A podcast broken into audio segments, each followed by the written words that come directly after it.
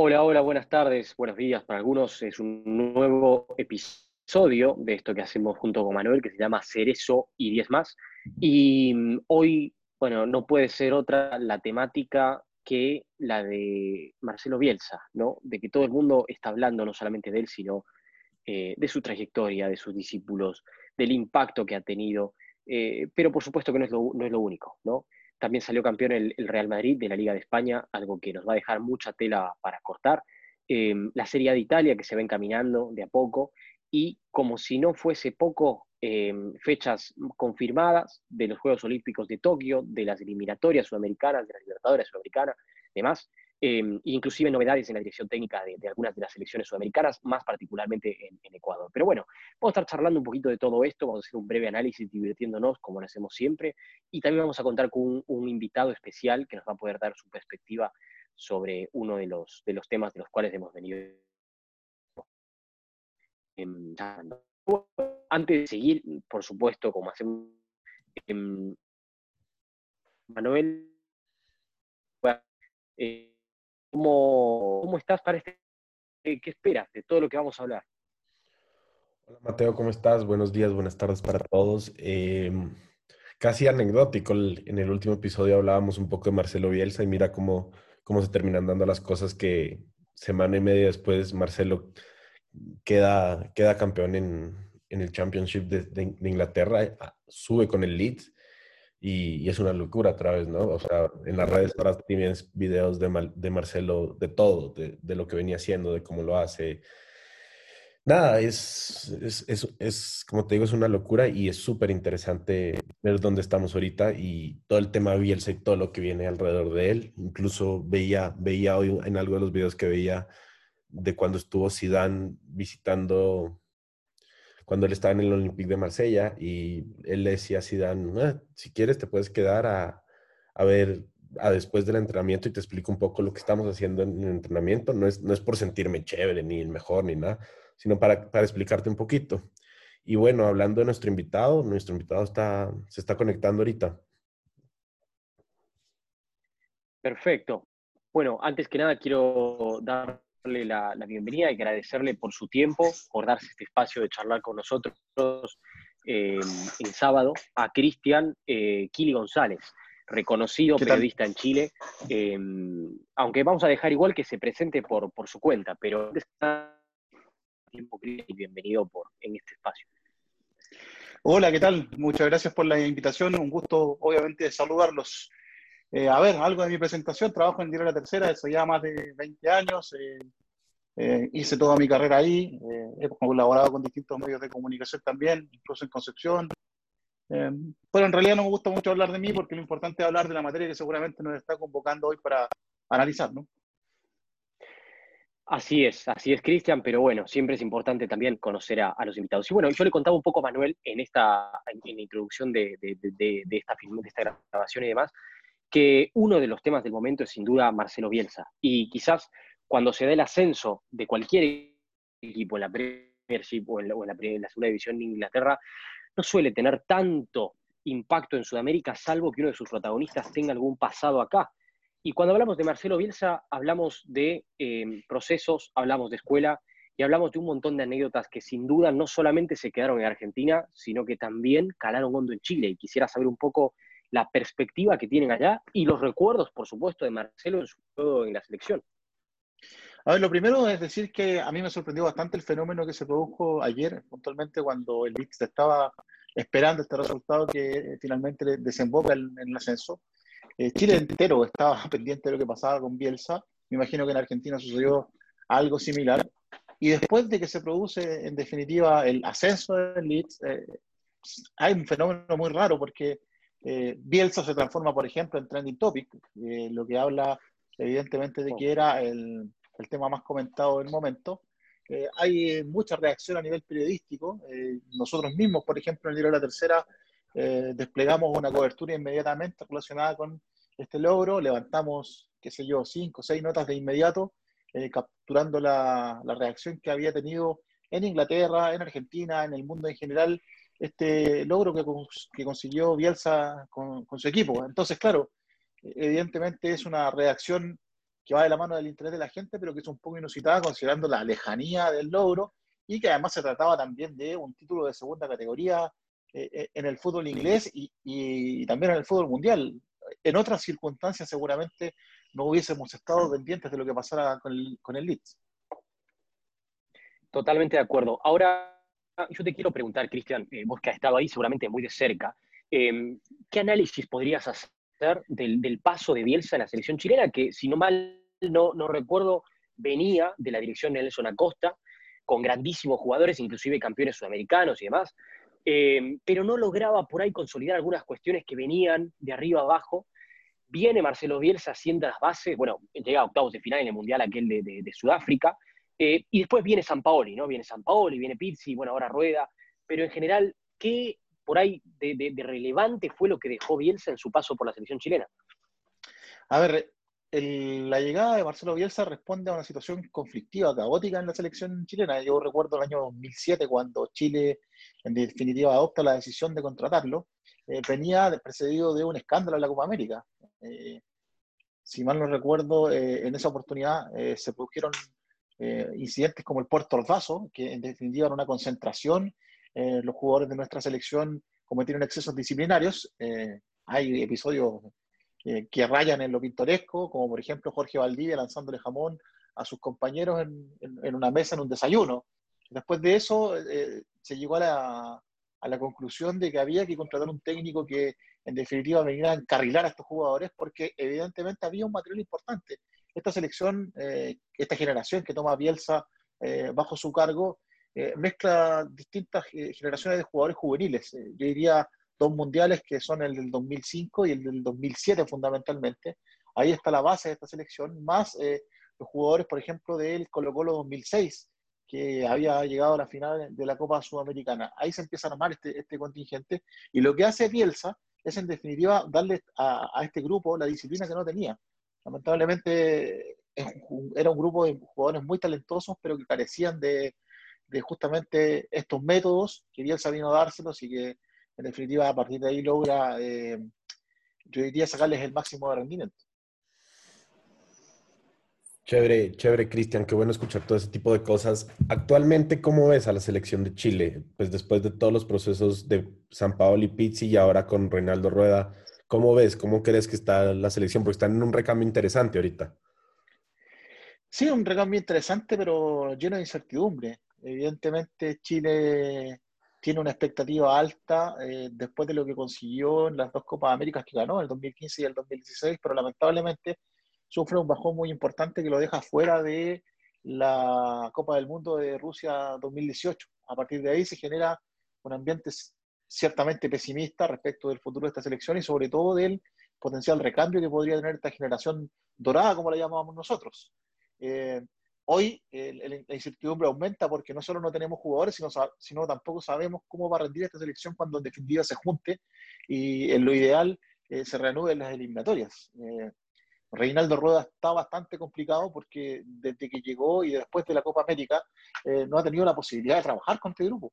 Eh, incluso más, tampoco ha podido ver mucho fútbol porque Chile estuvo inmerso en un proceso social, ustedes habrán sido testigos a través de las noticias respecto de eso, que obligó a terminar anticipadamente la temporada.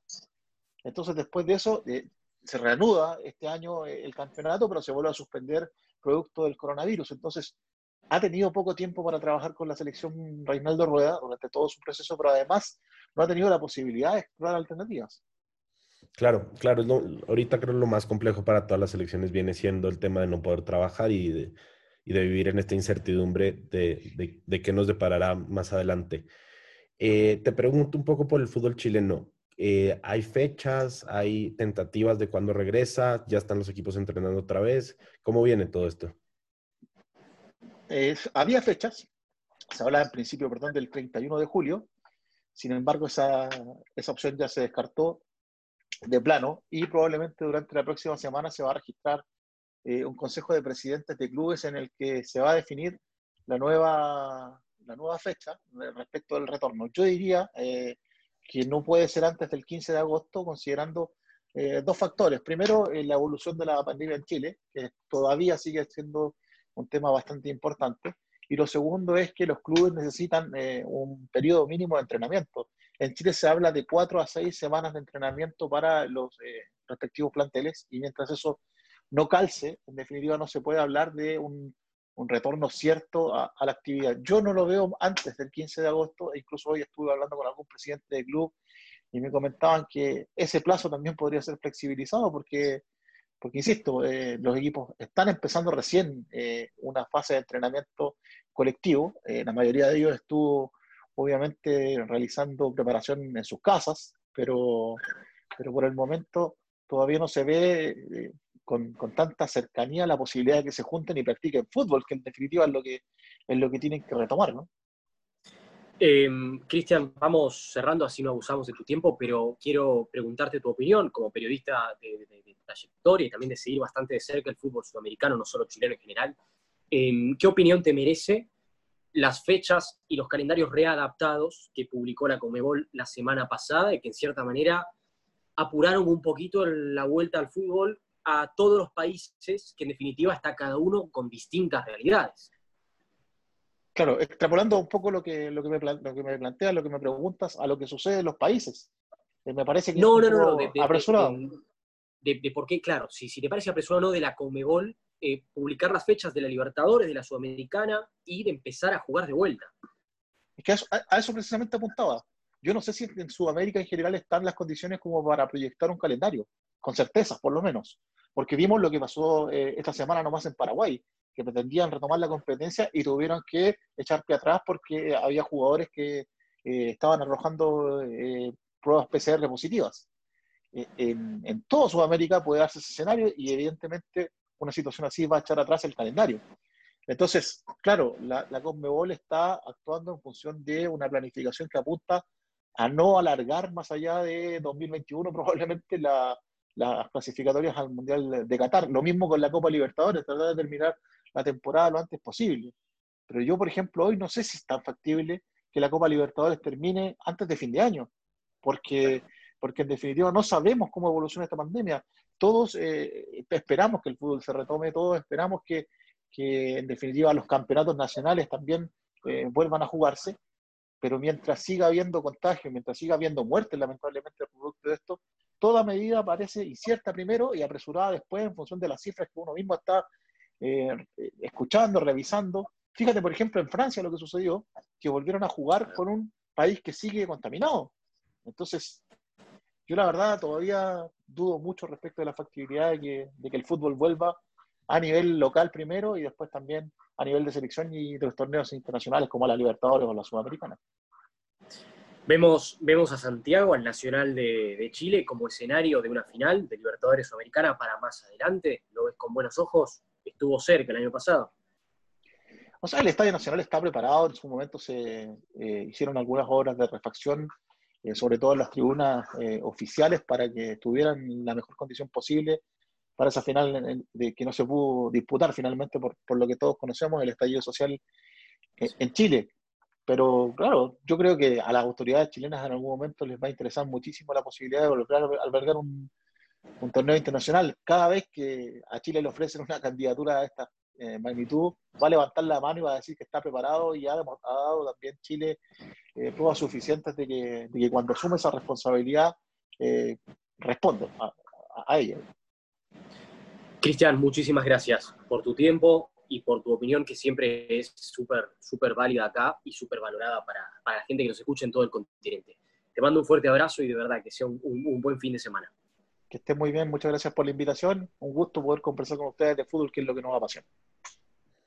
Chao, muchas gracias, Cristian. Gracias, chao. Gracias, Cristian.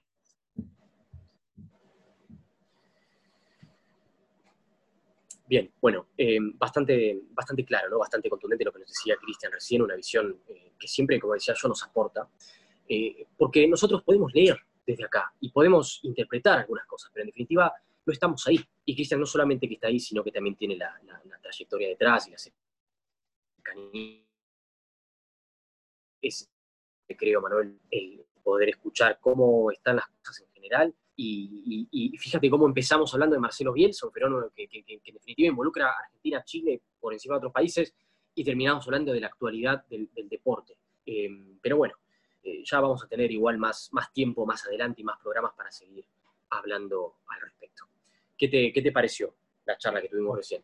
Interesante, interesante. Me quedo con el tema de que como la plantea tener un calendario sin que cada país esté de vuelta en una nueva normalidad. O sea, a veces es una locura pensar en tener un calendario sin saber qué viene. Totalmente, totalmente, y, y es complicado, ¿no? Porque eh, existen varias teorías, de un lado por ahí más a favor de apresurar el calendario, eh, mostrando sus propios argumentos, y del otro lado todo lo contrario, eh, es complicado. La verdad que es un año creo que bastante, bastante complicado, no solo para el deporte, eh, sino eh, para lo social en general. Pero bueno, eh, salió campeón el Real Madrid, imagino que lo pudo, dentro de lo posible, seguir de cerca. Y como bien decía Zinedine Zidane y decían ahí en Madrid, un torneo que, eh, por lo menos en lo que es extensión y lo que es partidos de y vuelta en un lado, en el otro, a veces es más complicado que la Champions League. ¿Qué le parece? A ver, eh, yo me quedo con una frase de Sergio Ramos antes de que se reactive la liga en España, donde dijo, eh, una liga bajo pandemia solo va a haber una vez en la vida y esa la quiero ganar. Y, Siempre así. tan característico, Sergio. Sí, y fue así, la ganó. Eh, el Madrid consiguió 10 de 10 en los últimos partidos. Tres o cuatro goles le hicieron y marcó más de 15 goles. O sea, impresionante lo, lo- del equipo de Zidane. Y pues por otro lado, eh, aprovechó mucho el, el desconcierto, la poca conexión que tiene actualmente el Barça, tanto entrenador con jugadores como jugadores con, con la directiva, que, que prácticamente está rota, ¿no? He escuchado, la verdad, que varias cosas, ¿no? Y creo que por la relevancia que tienen no solamente el Real Madrid y el Barcelona, sino la Liga Española en general hoy en el mundo, eh, pasa a estar en boca de todos. En definitiva, de gente que sabe y gente que tal vez no sabe tanto. Y en toda esta mezcla de opiniones y demás, eh, se ha escuchado mucho, ¿no? De que por ahí eh, el Barcelona eh, quiso ir para atrás por un complot contra el técnico, contra el presidente, que, este, que bueno, que el VAR favoreció al Real Madrid, que la liga no era igual, bueno, en fin, un montón de cuestiones en donde podríamos detenernos a hablar mucho tiempo, pero hay algo en lo que creo que vamos a estar de acuerdo y me parece importante resaltar. Y para mí, más allá, ¿no? De que a veces se puede discutir de que por ahí se lo merecía más o menos eh, una cuestión o la otra, para mí no existe un campeón de casualidad. Y eso vamos a coincidir, y voy a destacar recién, Manuel, que volviendo de la pandemia, eh, el Real Madrid fue totalmente eficaz. Y es complicado hablar de que volvió a ser ese Real Madrid tricampeón del mundo de hace un par de años atrás con el mismo Zidane, porque es difícil, pero por lo menos se volvió a ver esa solidez en la mitad de la cancha, este, esa eficacia adelante con Benzema que me hizo recordar cuando recién llegó al Real Madrid, con un estado físico, una visión impresionante, eh, un Courtois mucho más acertado, bueno, una defensa, eh, la verdad me hizo recordar cuando tenías esos laterales, eh, bueno, como Michel Salgado y Roberto Carlos, que pasaban al ataque y al mismo tiempo eh, defendían con total seguridad, que en definitiva me quedaría también con lo que muchos dicen. Eh, técnicos son buenos, varios, pero qué poco marketing que tiene Zidane y qué fácil, que, fácil, por decirlo así, no tan fácil, que ha logrado meterse dentro de los mejores entrenadores del mundo en tan poco tiempo, con un fútbol tan simple como el que él predica. Sí, a ver, eh, yo creo que Zidane por encima de algo es un gran administrador de, de plantillas y, y sabe sacarle lo mejor a cada jugador. Eh, juegue Mendy de lateral o juegue Marcelo, eh, el equipo le rinde igual y, y ha logrado consolidar otra vez un, eh, como tú dices, un medio campo que parece que Modric está en una segunda juventud, que tuvo unos partidos espectaculares, y el mismo Sergio Ramos, que ya está con 34 años, parece que tuviera una segunda juventud, y, y es el líder de este, de este equipo. Ahora, ahora hay que ver qué pasa en Champions, ¿no? Eh, la, les toca el Manchester City, que no es para nada fácil, y más si nos acordamos que el partido de ida lo ganó 2-1 el City en Madrid. Eh, pero si por ahí el Madrid llega a dar una sorpresa, yo creo que se metería como candidato. aunque honestamente, como te lo dije varias veces antes, no lo veo, no lo veo muy claro al, al Madrid ahorita pensando en una Champions.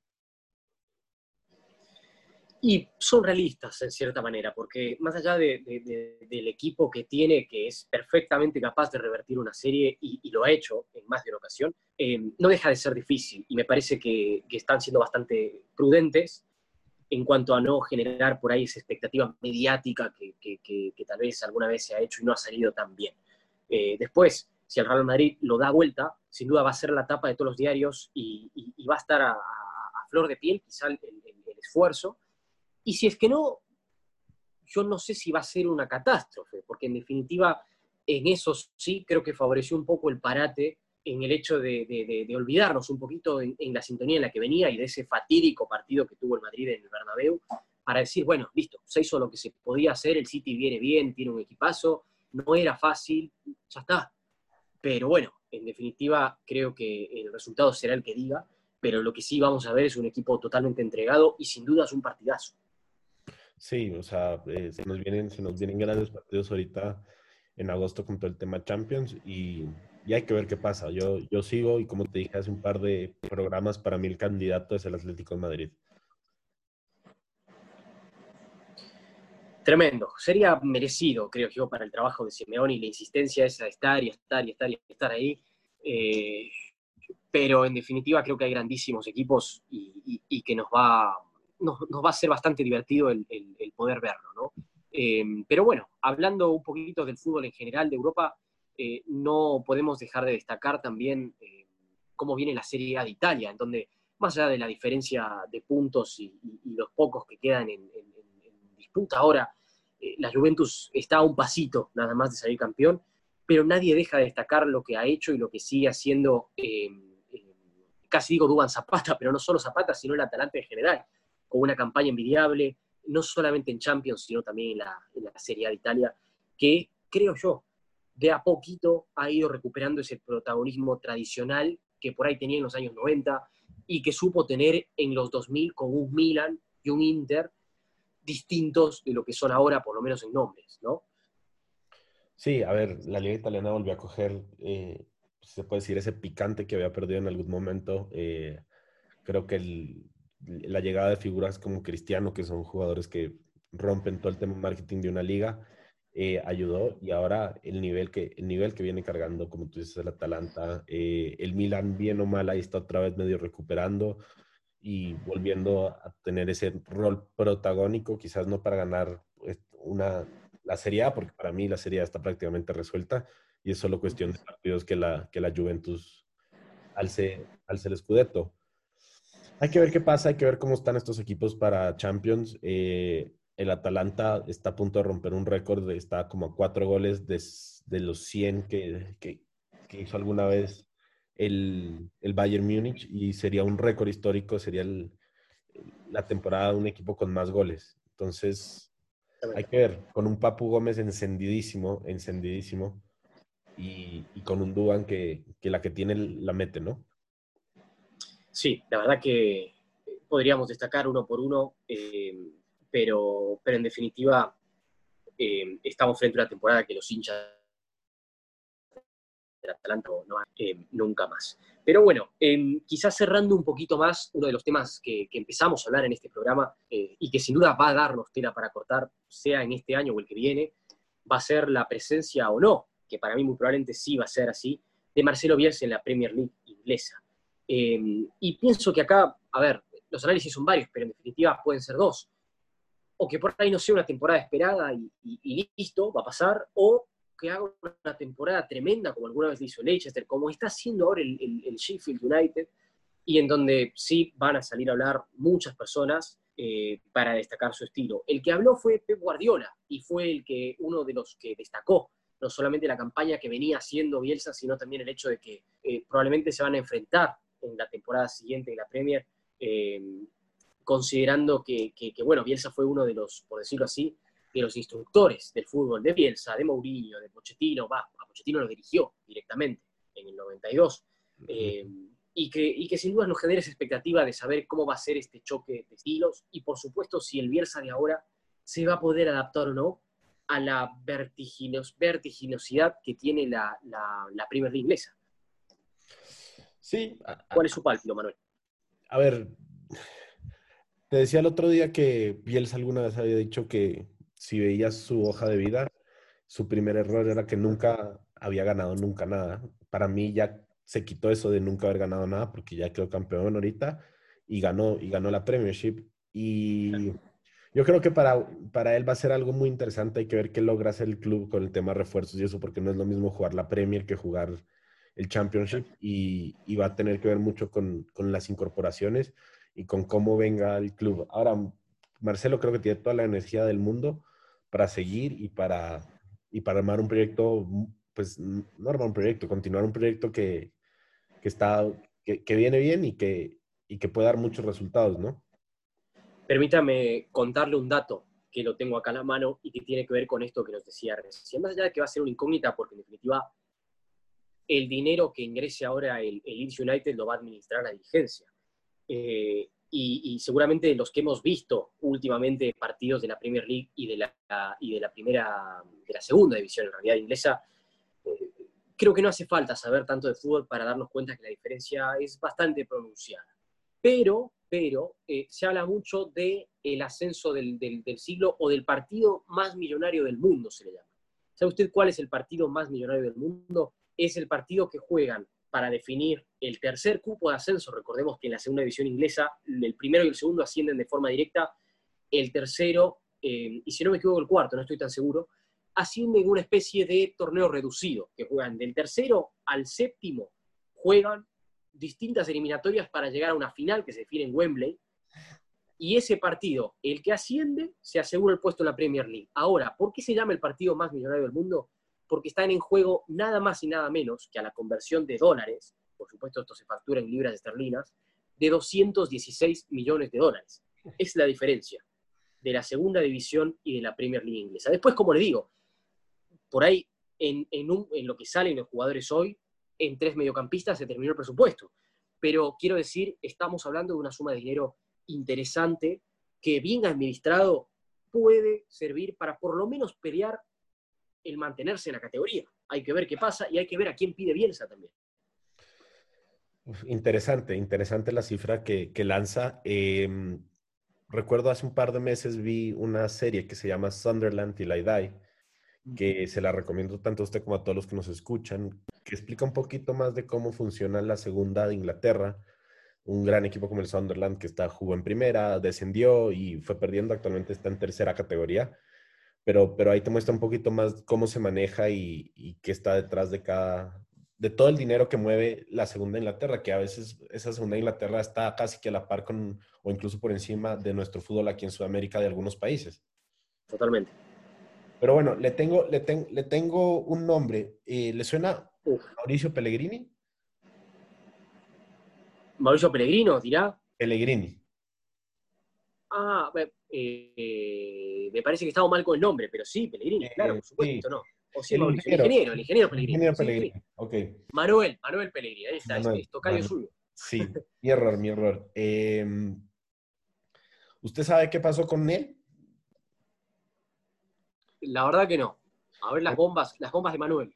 No, no, no, eso no es bomba, eso ya está ahí hace rato. Eh, lo presentaron como nuevo en- entrenador del Betis Mire usted, el Real Betis. y, Bien. firmó- y firmó por tres temporadas.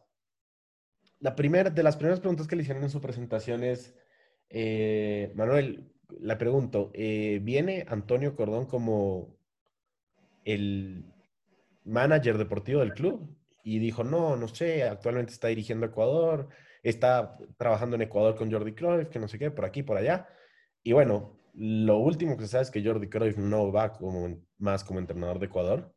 Eh, una persona que nunca alcanzó ni a debutar con, las- con, la, con la selección por, por- por las razones que haya sido. Y pues eso dej- dejaría a Antonio Cordón prácticamente listo para ser el director deportivo del Real Betis. Qué locura. Qué locura, ¿no? Y, y, a ver, por ahí, para la gente que tal vez esté escuchando esto y que dice. Y más la importancia, no solamente de la trayectoria de Antonio Cordón en su puesto y en su cargo, también la importancia que ocupa ese cargo en el fútbol español. Y a su vez, el cargo que ocupó tantos años, quizá está bien en otro puesto, en otra función, pero algo similar del famoso Monchi, ¿no? De Monchi en el Sevilla tantos años que le dio ese salto de calidad al Sevilla, de poder estar, está bien, un escalón abajo del Real Madrid y el Barcelona, son dos monstruos, pero están ahí, arriba, a veces al mismo escalón del Villarreal y del Atlético de Madrid, y que hoy en día el Real Betis quiere no perder la pisada. Recordemos que son los rivales de turno, ahí en, en Sevilla, en Andalucía, y eh, en donde, bueno, ya hace tiempo que se venía hablando y orquestando un poco de, este proyecto en general, ¿no? En donde ya pasaríamos a otro tema que tiene que ver con la Federación Ecuatoriana de Fútbol y con eh, dos personajes que llegaron con bombos y platillos, al igual que, con sueldos acorde a, su presentación, y que hoy en día, como dice Manuel, por un montón de factores que, que algunos los deducimos y otros directamente los desconocemos, eh, estarían ya con, con, con, los pies afuera, vamos a decirlo así, estarían ya por, por salir con un récord positivo, que le voy a decir, que son los es el único entrenador de la historia de la selección de Ecuador eh, que se va sin, sin ninguna derrota. ¿no? Invicto. Pero claro, que se va invicto, se, se, se, retire lo más alto, deja las puertas abiertas para volver. pero, pero bueno, eh, la verdad que es lamentable. Sí, hay que es lamentable porque no sabemos qué va a pasar nadie sabe qué va a pasar. Lo, más probable es que asuma Jorge Célico, que le tenemos cariño, que, que, hablamos con él acá. Un amigo de la casa. Que, que no dudamos de su capacidad, pero que en definitiva, eh, más allá de su capacidad, que no pasa por ahí, eh, no fue él el que armó el proyecto. Es en definitiva, es decir, eh, tomá y hace algo. Fíjate qué haces con esto. Y es difícil, es difícil. Sí. Hoy en día no, no, sabemos nada, pero bueno. No, saben que, no sabemos en qué va a quedar ahora todo el tema de la federación y, es, y todo esto complica más eh, el pensar en clasificar nuevamente un mundial o, o, cualquier proyecto serio y lo que hablamos muchas veces donde esta vez sin dirigir, pero duras dos, tres partidos y estás afuera y se acaba el famoso proyecto el que te presentaron hace tres meses y eras el líder de un proyecto nuevo. Entonces hay que terminar de ver qué pasa en las próximas horas. Pero ahorita que usted hablaba del Sevilla, le tengo un nombrecito que va al Sevilla de un jugador. Después no se da y, y quedo como el mentiroso más grande del mundo. Pero, bueno, pero nos gusta, nos gusta saber el, el, el, el chisme acá. De lo, de lo, que se escuchó en las últimas horas, parece que Mario Götze firmaría con el Sevilla. Mario, no, no puedo creer. Y bueno, hay, hay, bueno Mario Götze, recordemos que fue desvinculado del Borussia Dortmund, venía sin jugar hace un tiempo, eh, le, criticaron una falta de profesionalismo, por lo menos ese fue el comunicado oficial del club eh, por su presencia en redes sociales y demás. Recordemos que él tuvo un tema eh, de salud bastante complicado y que todo el mundo lo recuerda en definitiva por haber definido esa final de, del Mundial del 2014 que terminando en el cuarto título del mundo a Alemania, pero que más allá de su condición física nadie duda de que es un gran jugador. Habrá que ver qué pasa. En definitiva, como yo decía, será seguir potenciando al Sevilla como hoy, a mi criterio, el cuarto mejor equipo de España y sin nada que envidiarle a varios otros equipos de, Europa tampoco. Sí, total, o sea, club que, viene haciendo las cosas bien varios años y nada, ahorita hay que ver cómo, cómo termina de fijar, cómo queda para las competiciones europeas de la próxima temporada y, y en definitiva sería una, una gran suma de un jugador mundialista, campeón del mundo, que, que yo creo que siempre suman, ¿no? Total, totalmente de acuerdo. Este, habría que sumar un poquito en esa sintonía, quizás de la misma camada, y también campeón del mundo con Alemania. La noticia para algunos sorprendente y para otros no tanto, del retiro profesional del fútbol de Andrés Schurle, eh, otro extremo alemán de, bueno, de paso por el Chelsea, me parece que fue el, el, el también, eh, que prometía quizás más de lo que terminó siendo, pero que en definitiva a los 29 años de edad colgó los botines y, y bueno, y en definitiva no, no dio pistas de, de, del motivo aparente por el cual lo hizo, es decir, no, no, no, hay una lesión grave detrás, simplemente dijo, listo, cumplí lo que quería cumplir en el mundo, nada menos que campeón del mundo, eh, y ahora estoy listo para, para dejar de jugar al, al, fútbol, ¿no? Ahí me viene a la cabeza quizás... Eh, hace mucho tiempo, ¿no? Algo parecido que pasó con, con Björn Björk, el famoso tenista sueco este que venía de ganar un montón de Grand Slams y de torneos de maestros y que de un día para el otro a los veintipico se retiró también del tenis, bueno, Gabriela Sabatini y, en fin, bueno, Nico Rosberg. Y así creo que podríamos dar un montón de, de ejemplos de por ahí deportistas que, que deciden retirarse en lo más alto, por llamarlo de algún lado. si usted, Manuel, hubiese sido futbolista profesional, que estuvo ahí nomás, eh, si hubiese retirado a los 28, 29, si salía campeón del mundo, No, se va.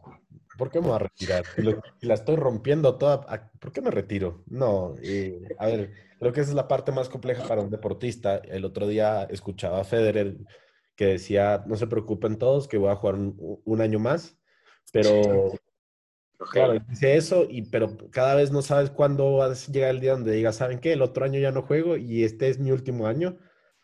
Claro. Y y te quedas pensando con que, bueno, tenemos una temporada más de Federer, va a ser una locura. Eh, pero no, en definitiva, nunca me hubiera retirado a los 29 años y más, a ver, después de haber ganado un mundial en su momento y jugando en equipos como el Chelsea, o sea, en buenos clubes, ¿no? Totalmente de acuerdo. Y- y coincido con que una gran mayoría de, de deportistas piensan de esta manera, pero evidentemente hay otros que definitivamente eh, están del otro lado, ¿no? Y que por ahí piensan y dicen, listo, esto eh, es así. Y, al alcanzar el máximo de, mi carrera no, no puedo pedir más nada y, me, voy a, a retirar.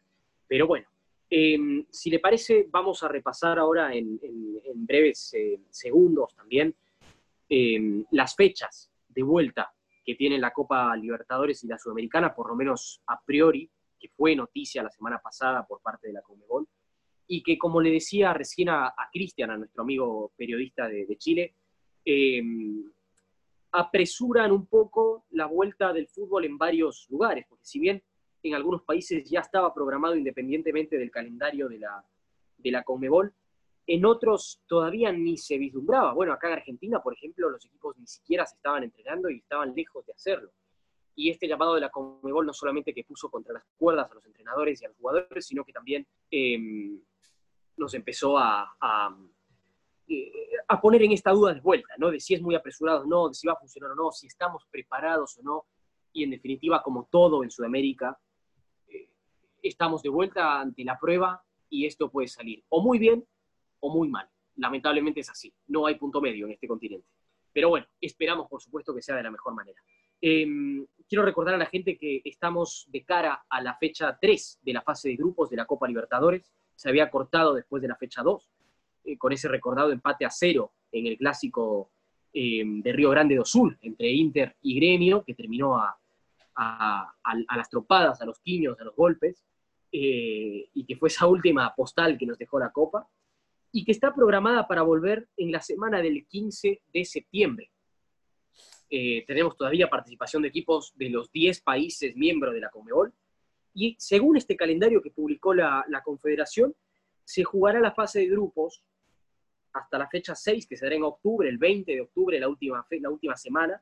Se hará un sorteo, como venimos haciendo los últimos años, y se jugarán octavos y cuartos de final hasta el 15 de diciembre, y después semifinales entre el 5 y el 12 de enero y la gran final, que por ahora se sigue jugando en el Estadio Maracaná de Río de Janeiro, en enero del 2021 con fecha a confirmar.